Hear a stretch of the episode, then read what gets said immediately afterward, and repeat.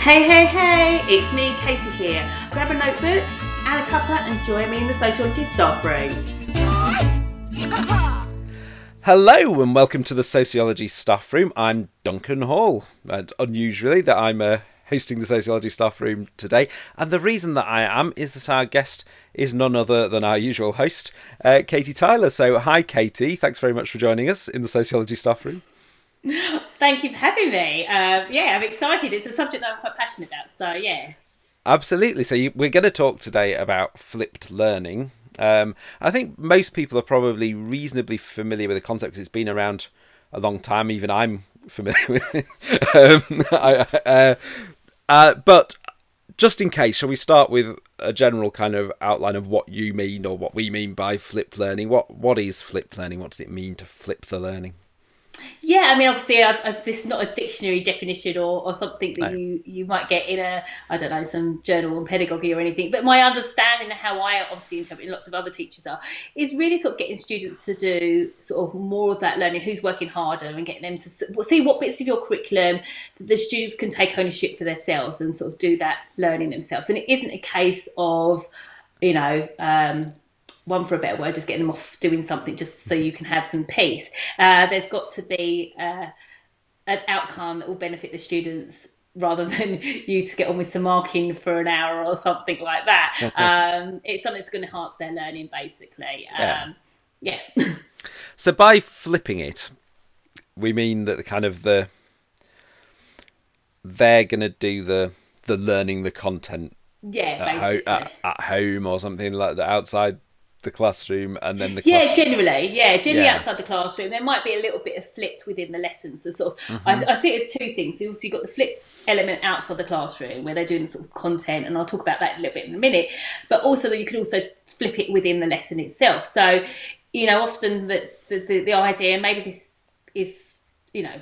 Something that I, I personally feel comfortable with being is not the ex, necessarily the expert within the classroom, um, especially with something like sociology where it, it's constantly changing and um, and there's always new research. So it could be a case that you know I feel like I'm more comfortable saying that I'm not the expert, but I'm the facilitator within the classroom. So if a student asks me something, either I might know the answer to it or I might not, or I pretend I don't know the answer to it. It depends how I'm feeling.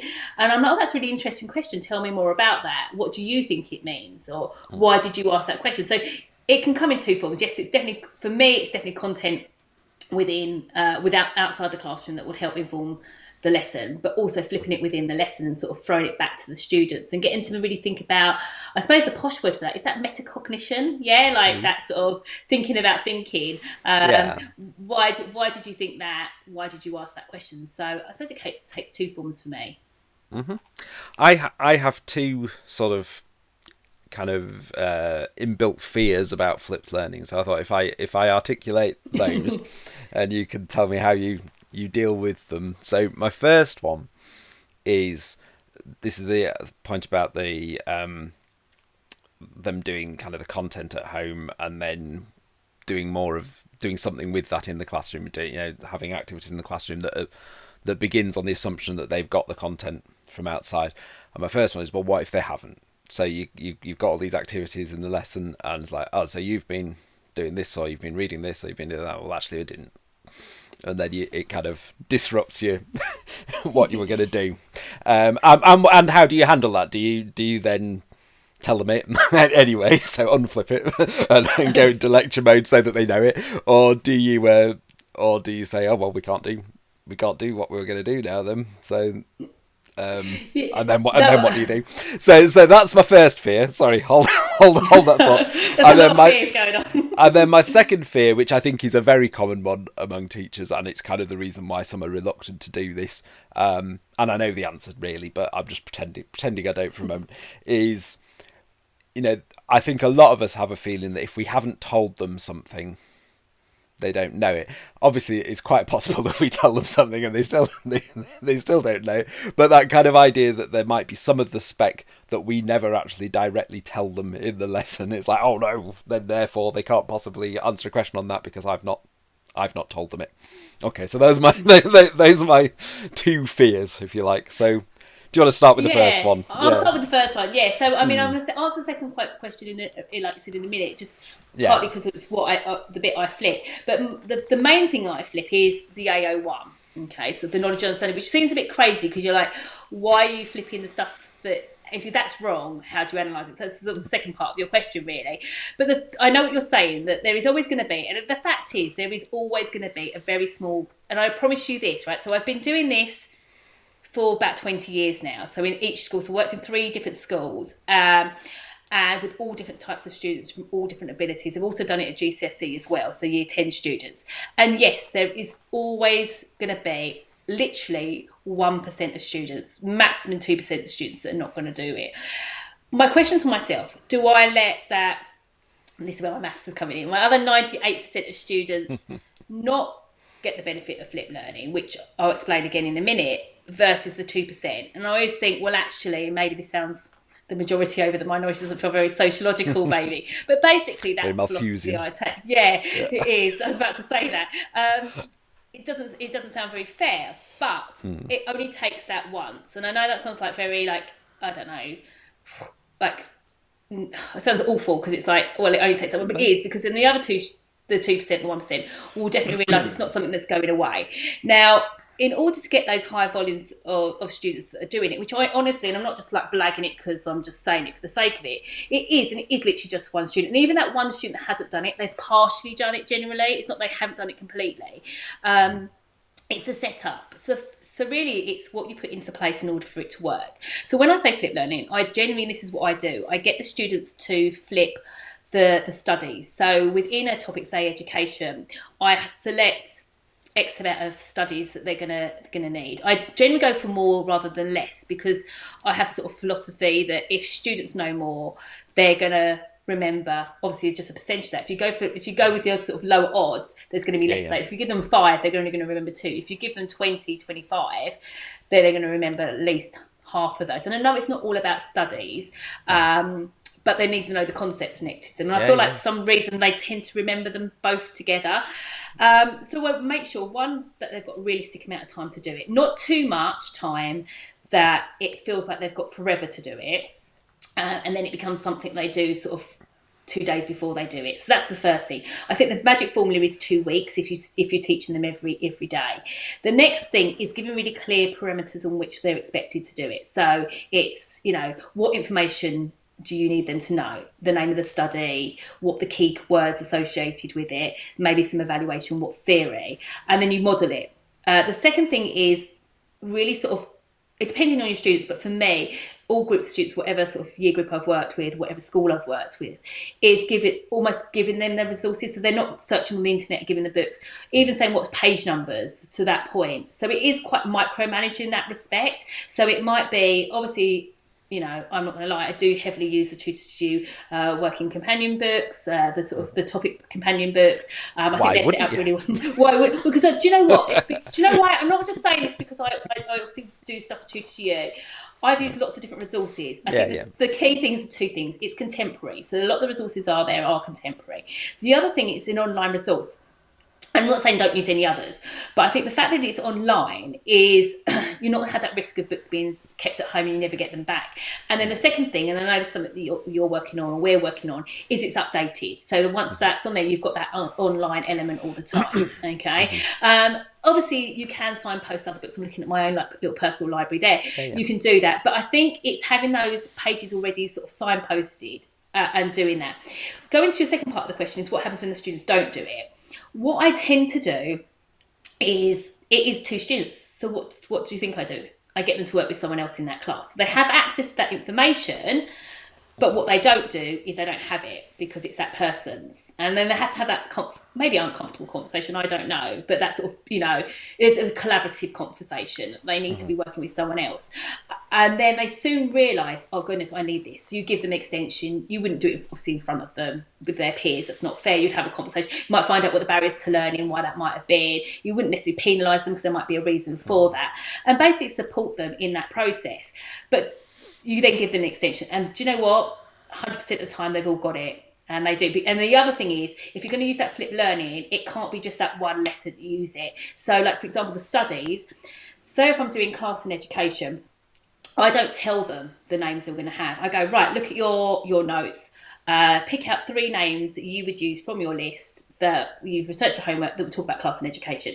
The thing that I focus on in the lesson is the AO2 and AO3. So the AO1 comes in from outside the lesson and then is brought in. So the second part of your question is, well, say if they don't get it right, well, actually, if they can't analyse and apply it effectively, you're then assessment for learning. You know they haven't got it correct. Mm. So if they're talking about, which is a common one, you know, Marx and Durkheim, they use a lot of the same concepts and they think that Marx really likes the inequality or whatever it might be, or, mm. or the other way around.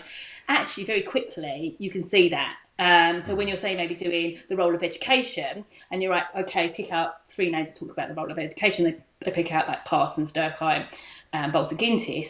Um, straight away through their application, your analysis, you can see where there's errors in their learning there. Um, but it, it takes away that sort of you know that dry bit of the lesson where you're going right. Mm. Bowles and Gintis says this. Da, da, da, da, da. So yeah, that's they're the sort of two parts of the question. I realise I've just waffled there.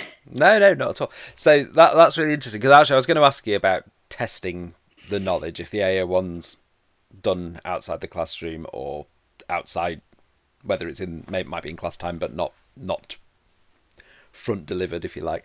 Um, how you test their understanding of it, and you say largely that happens through what you were going to do anyway, the, the AO2 and the AO3 anyway, or do you do like kind of quick quizzes and the sort of retrieval practice type yeah, stuff as part of, of yeah, multiple things. So the first thing I do, hmm. obviously, say the homework's due on a Thursday for that, so it was like a two two week piece of homework. I would get a uh, WAGOLL and sort of put that on the board, and they self assess theirs. So there might be sort of ones that they feel they need to do and sort of do. I know it's quite in vogue at the moment, which is sort of whole class feedback. So I would sort of go through things where there might be particular uh, common errors or something like mm. that. Um, obviously, if that student hasn't done that, they still have to write notes because that's will be the one they add on to when they do their own one, and, and they're sort of looking at someone else's at the same time. Uh, and then it's through retrieval questions. So like, I've moved on to another topic um, now. I'm I'm doing sort of the finished education. I'm sort of doing sort of the methods in context element, but I'm still revising the AO one. So I might be saying to them, uh, you know, give me three names that talk about gender and education or three key concepts. Um, so it's through the retrieval practice and obviously within the lesson when you're sort of covering that topic is is seeing how they apply and mm. they evaluate. Um, yeah, and then the next thing I do, which is the end of the topic, sort of before the end of topic assessment, is I get them to reduce their names or their studies down to literally one word or two words. So, like when they first do their piece of homework, they might write a couple of sentences about um, I don't know, Bowles and Gintis for argument's sake, it's a bit more of a paragraph because they don't really understand it. They're just sort of copying it, really. And at the end of the course, they're sort of able to say Bowles and Gintis correspondence principle um, and keep it really quite simple. And from that, they can sort of, a bit like I suppose, is it called Cornell note taking or whatever, but basically mm-hmm. reducing it down.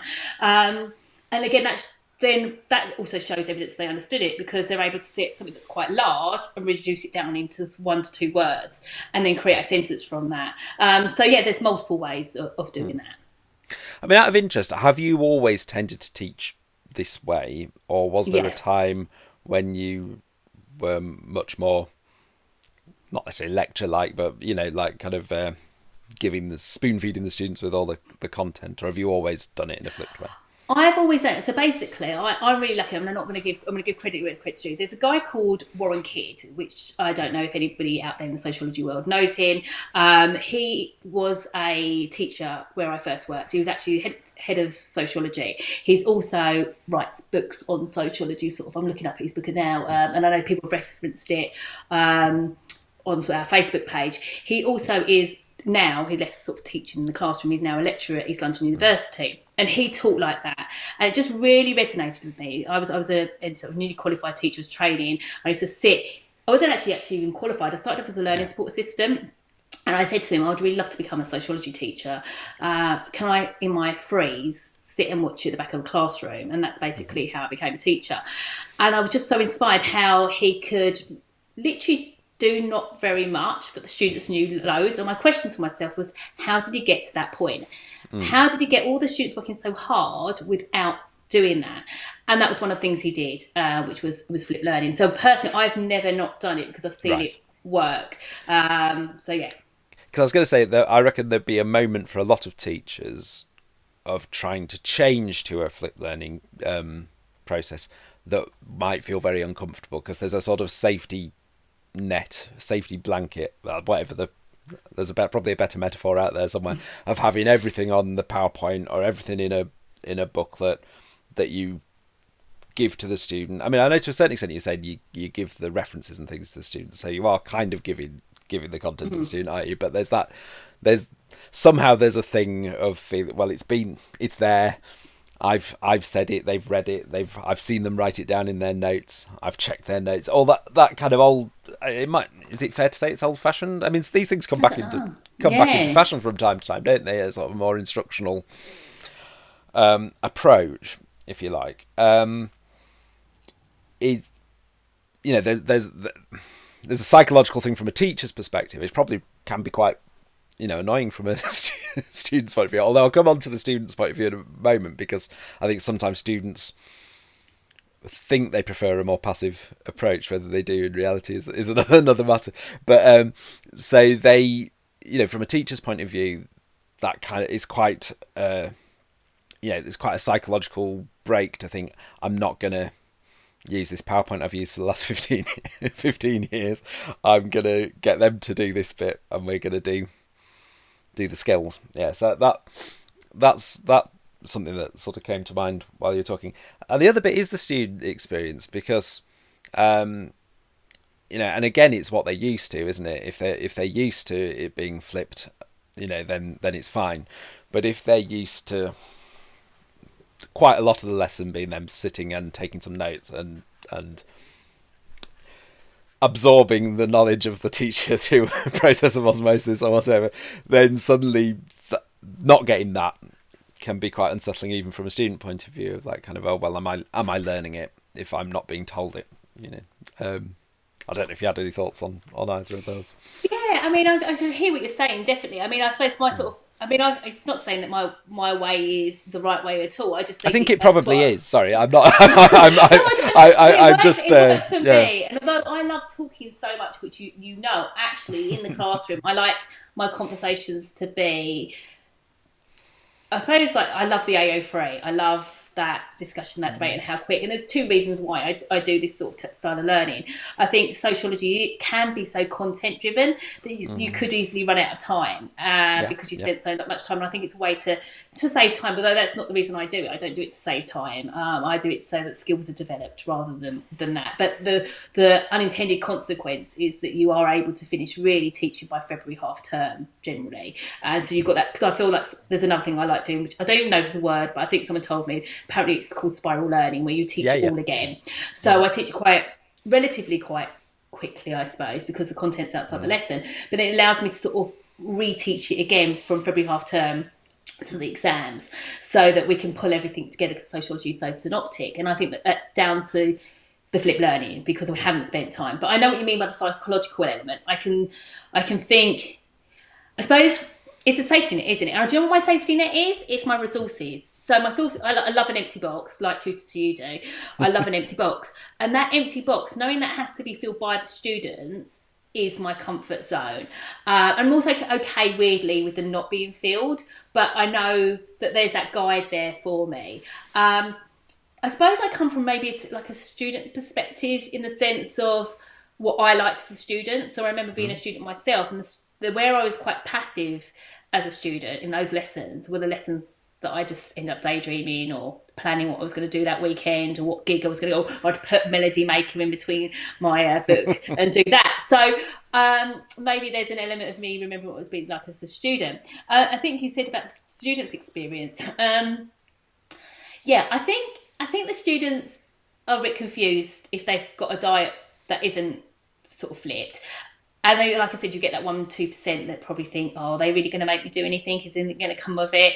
Um, yeah, and and I think those some of those students do want to check their understanding a little bit more, but it's giving them the confidence. Like I had actually an incident like today, where I think where students have sort of said, you know, "Oh, is is this right?" And I'm like, what makes you think you don't think it's right? So again, a bit of metacognition.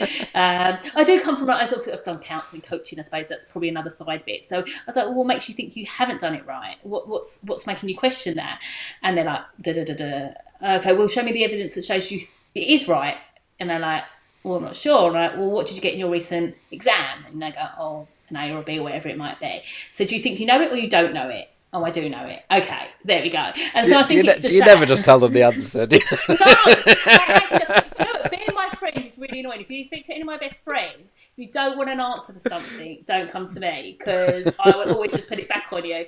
I'm like, well, well, what do you think? What what what do you believe? And I think that's the key. I think for me. uh, Maybe it's my own imposter syndrome, and I know we've come across that a lot. Yes. I don't think I am the expert in in sociology. I think I know I do know a lot about it because I, I, you know, as a teacher. But actually, the students are so on the button with stuff like this. You know, they're you know the world of TikTok and stuff, and I think that they can contribute as well. I think where I'm the, where I suppose my skill set is in the pedagogy. Um, I'm just gonna play- uh, I'm going to go play it. devil's advocate for a moment Yeah. because yes, you do have very good pedagogy Mm-hmm. skills, but you do also have a wealth of sociological knowledge which the students don't don't have. Mm. No. and they and they are relying on on you for more than facilitating through a, a lesson, aren't they? They they are relying Mm. on your expertise. I know you don't like to to, to think of yourself as the expert, but you you are in that classroom. You are Yeah. the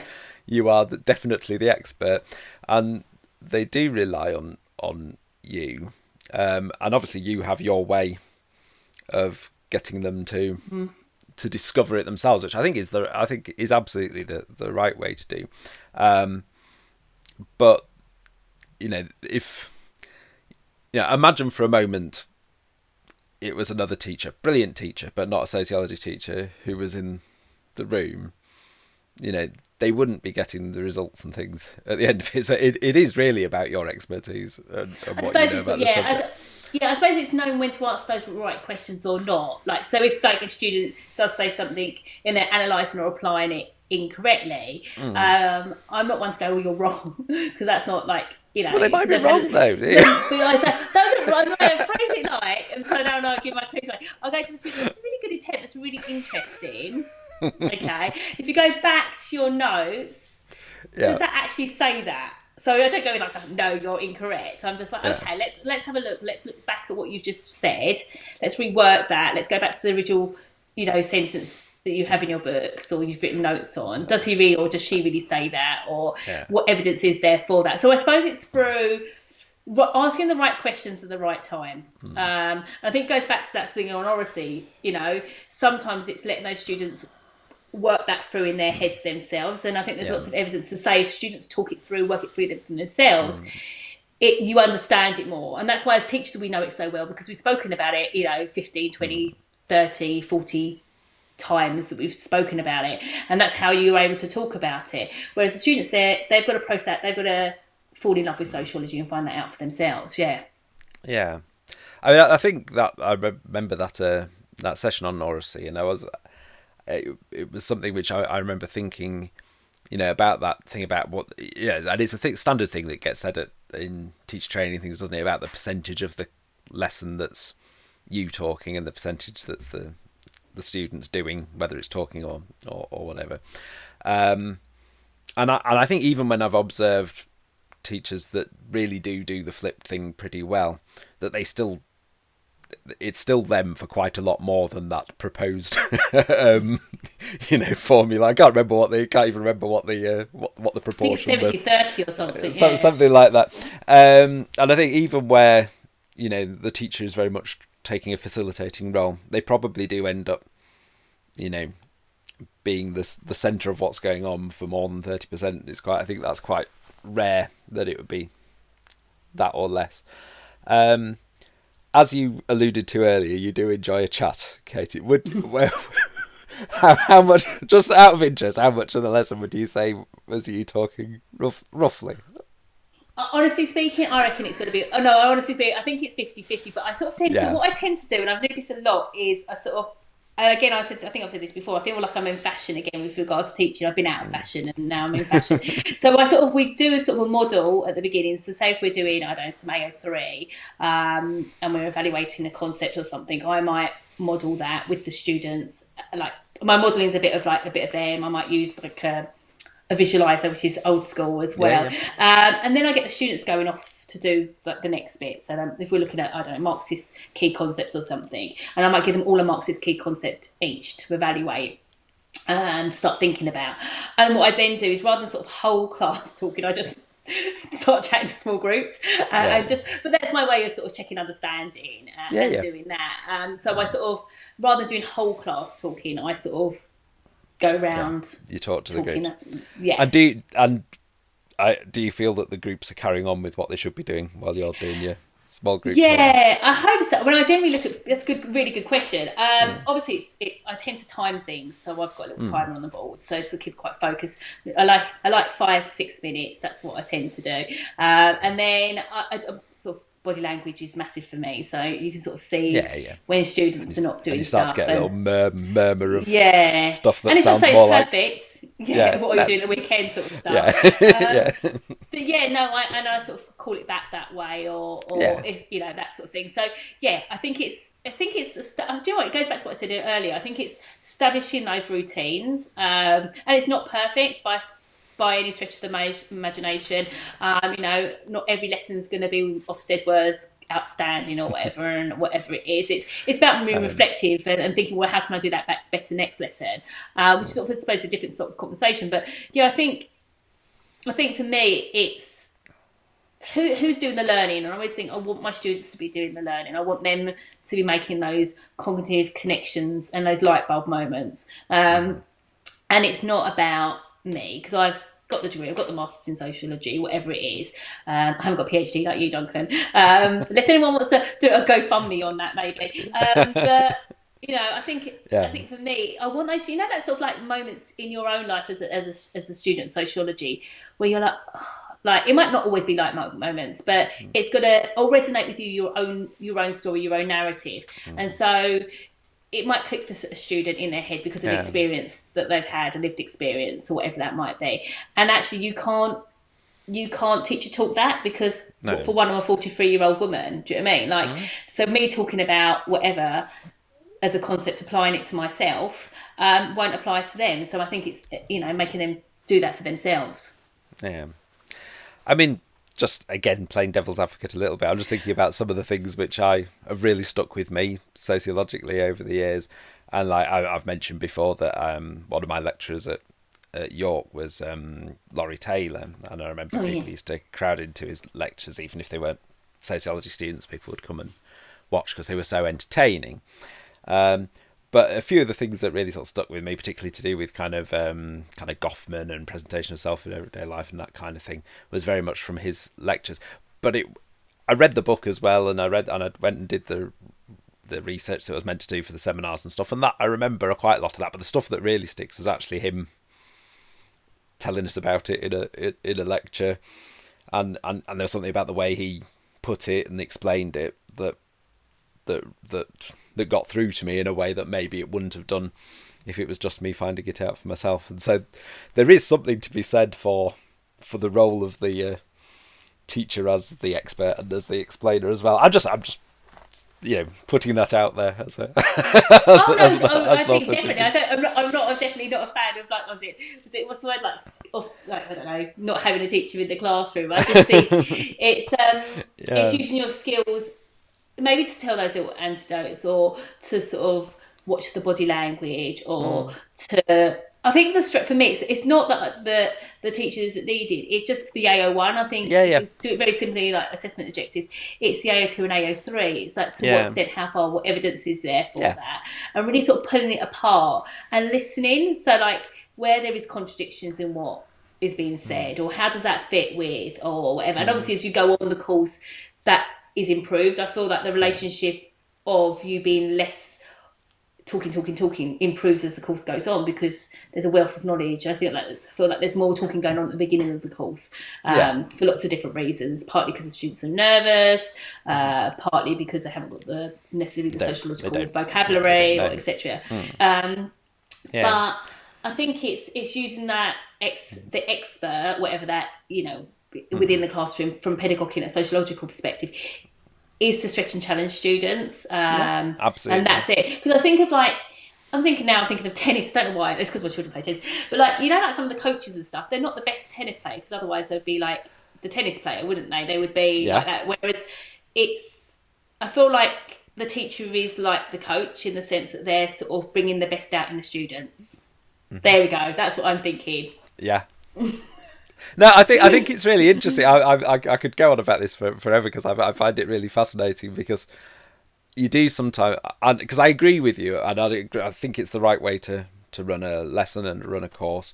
I do think there's a lot to be said for the teacher explaining things and students getting it because the teacher can explain it in a way that the textbook or the resource doesn't hmm. because you know you've got that relationship and that interaction with the teacher which you don't with with even even a tutor to topic company. You you got a different uh, know you hearing someone explain it can can can really help and i'm sure that that happens in your classroom and every Oh, definitely. listeners' Yeah, classrooms especially that, that's it, it, Yeah, it- definitely it is the what concept of like misunderstood. You know, like Yeah. there's a misunderstanding. I think it's just knowing does Mm. the student just what what's why is the student asking that question? Is it because they're be- is it being passive? Is it because they just want you to tell them the answer and they Mm. Don't want to work it out for themselves, or is it because they don't have enough confidence in themselves and they do actually know it?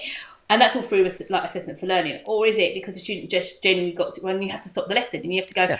whoa, whoa, whoa! I think you know we've all been there. Definitely this. me you know, Marxism, we're, we're three months in, and some of you still, by the way, they don't like exploitation. Write Yeah. that down in really, really big writing because I'm going around and a few of you still think this. I know whatever that might be. And of course, you have to And do there are lots- You wouldn't let them. get those yeah, and there's lots of examples. Yeah. yeah because i think sometimes when people do the sort of tennis coach analogy or uh, i mean i think tennis coaches is i think tennis coaches a better analogy actually because they do know about tennis you sometimes get like the idea that someone that the expertise is really in the the coaching and the facilitating and it doesn't you wouldn't need to yeah, a tennis coach does know how to do backhand and forehand and all that kind Yeah. of stuff, don't they? Even if they weren't the, uh, even if if they didn't win Wimbledon or whatever. Whereas sometimes this there's this kind of idea sometimes, and I've heard it from some people that have come in to do, you know, teacher training and th- and things that it's you know, you know, there's a the whole set of skills between te- teaching and facilitating that really have nothing to do with the knowledge, um, and say that you you know, if you're a good teacher, you could teach anything sort of thing. And I do feel that, you know, knowing stuff's quite important as well. Oh, definitely, because you wouldn't be able to ask those coaching questions, Yeah. would you? You wouldn't be able to ask if you didn't know. I don't want him picking on Bowles and Gintis for some reason, but if you didn't know, popular you today. wouldn't. I know you wouldn't hmm. necessarily know what when to ask that question. No. Like, you know, or or think of a. Oh, say for example, you don't tell them what names are similar, but you might say, "Oh, can you think of a name that might hmm. support that or a study?" Or you might go, "Oh, how might so and so agree with so and so?" So you might bring in the two names, but you must have that knowledge to go. Yeah. So you're not telling them why they agree, but can Yeah. you think of a reason of how they might agree? And obviously, sometimes there is that awkward silence, and I think that's another important thing, isn't it? That time, uh, and sometimes it's so awkward that actually you do have to say something. Yeah. But sometimes It's okay to leave it. Yeah. it's okay to leave it, uh, and that Yeah. all comes with practice, doesn't it? And and I think we're all learning and sort of always improving. Um, you know, students always ask. I feel like every year I learn something different, or some, I, sometimes I learn from the students, but also some years I hear it, hear it, and hear it, and then there's just one year that it just really resonates with me. So, like two years ago, we were teaching uh, sort of green crime and ethics and um, exploitation, and obviously you hear it and you talk about it. You, you obviously morally you think that's wrong. There was just that one. There was one group of students who that year, for whatever reason, asked some really sort of powerful questions, and I, it changed the way that I shop. You know, from my clothes. Um, and I, and it's it stayed with me. Um, and obviously by that point I'd already been teaching 15 years, but for some reason, whatever was said in the classroom on that day made me reflect about my own practice. So, and my actual real practice, as in not as a teacher. So, um, Yeah, I think sort of. Yeah. Yes. Yeah, I think you can also learn from the students as well. Um, absolutely, you can. You absolutely can. And I think that sort of, you know, I think that kind of experiential learning is that the right term? Yeah, Yeah. where the students bring their own experiences and their own life to it is so important. I think in sociology in particular, but in lots of subjects probably as well. Um, that you might lose if you were just feeding them lots of powerpoints of content, and that was essentially what you you did in the lesson. Then the idea that this it can all seem terribly abstract and terribly, you know, this is something that we learn about for this hour and a half or however long the lesson is, but doesn't really have any relevance to my life. And in fact, it has huge relevance to everyday life, doesn't it? And it's, and Oh yeah. Well, that's the name of the book, isn't it? You know. absolutely very- and, yeah. if, and if you if you can uh, get the students to to think about it in those terms that's that's a victory i think anyway thank you very much katie that's really really Mm. Yeah, interesting no, i really enjoyed I just want to say one thing. I know you want to it. say. oh yeah Wrap it up. Was just thinking about Laurie Taylor. Sorry, Yes. let's go back to that. But I think there is something to be said, and this goes into more Weber, but the idea of that charismatic person, and I think that might be something to do with it. I don't think. I think there's something special about certain lecturers. We've all had them, whether that be a classroom teacher or whether that's a lecturer at university. Um, and we're not going to sort of name names that don't, but Laurie Taylor is definitely someone that does. And I think there's a, something about the charisma uh, and that gets people engaged. I'm sure we can all think of lectures that we've had. You probably can't remember one word they said in a lecture as well. So yes so there's a there's a skill beyond the knowledge isn't there there's the skill of convey of, of conveying that knowledge in a in a in a way that that that stays with you as you say in a charismatic or entertaining or, or whatever way that not everybody has but you i mean you have that in bucket classes so, Oh, of course, of course. well, no, but no, but you do. You're a- you're a very entertaining presenter, you know. But um, and it- and and it's it's not like there isn't one way to do it, is there? I mean, if I No. if I went up and tried to do a Laurie Taylor impression, I'd I'd I'd, I'd get it I'd get it terribly wrong. But you know, you you you have to find your own way of oh, of definitely. doing doing this. But yeah, yeah. Great stuff. So- go. Thank you very much, Katie. So it's been really interesting talking about it, and I hope people have found it useful and got you know spent a bit of time thinking about how to teach. Yeah, because it doesn't it doesn't mean that people have to completely change what they do. Um, because you can do a mixture of things as well, can't you? And it might be that you decide, perhaps in the first instance, to flip one topic or flip one area, maybe research methods. Maybe Think of something where actually teaching the content you've got a bit bored of it, you know, the, the, and you and you you notice the students sort of glazing over a bit when you're doing it. Think, well, actually, maybe I'm gonna next year I'm gonna do that content differently, that topic differently. Let's flip that and see how that goes. And I think the chances are, you know, like you're saying, that actually you'll think this is better. This is I'd rather do more of it like this. But Yeah, and it's just one way, like you said, it's just one Yeah. Mm-hmm. way. It just works for me, but it might not work for someone else. And you know, everyone's got to do what they feel comfortable with, definitely. So yeah, Definitely. absolutely, great stuff. Well, thank you very much, thank you. All right, see you soon. All right, take care. Bye Of course, we'll see you soon. bye. bye. The Sociology Staff Room is brought to you by tutor2u Sociology. Find us at tutor2u.net forward slash sociology or follow us on Twitter at tutor2usoc or Instagram at tutor2usoc. You can also join our very lively Facebook groups for sociology teachers. See you soon.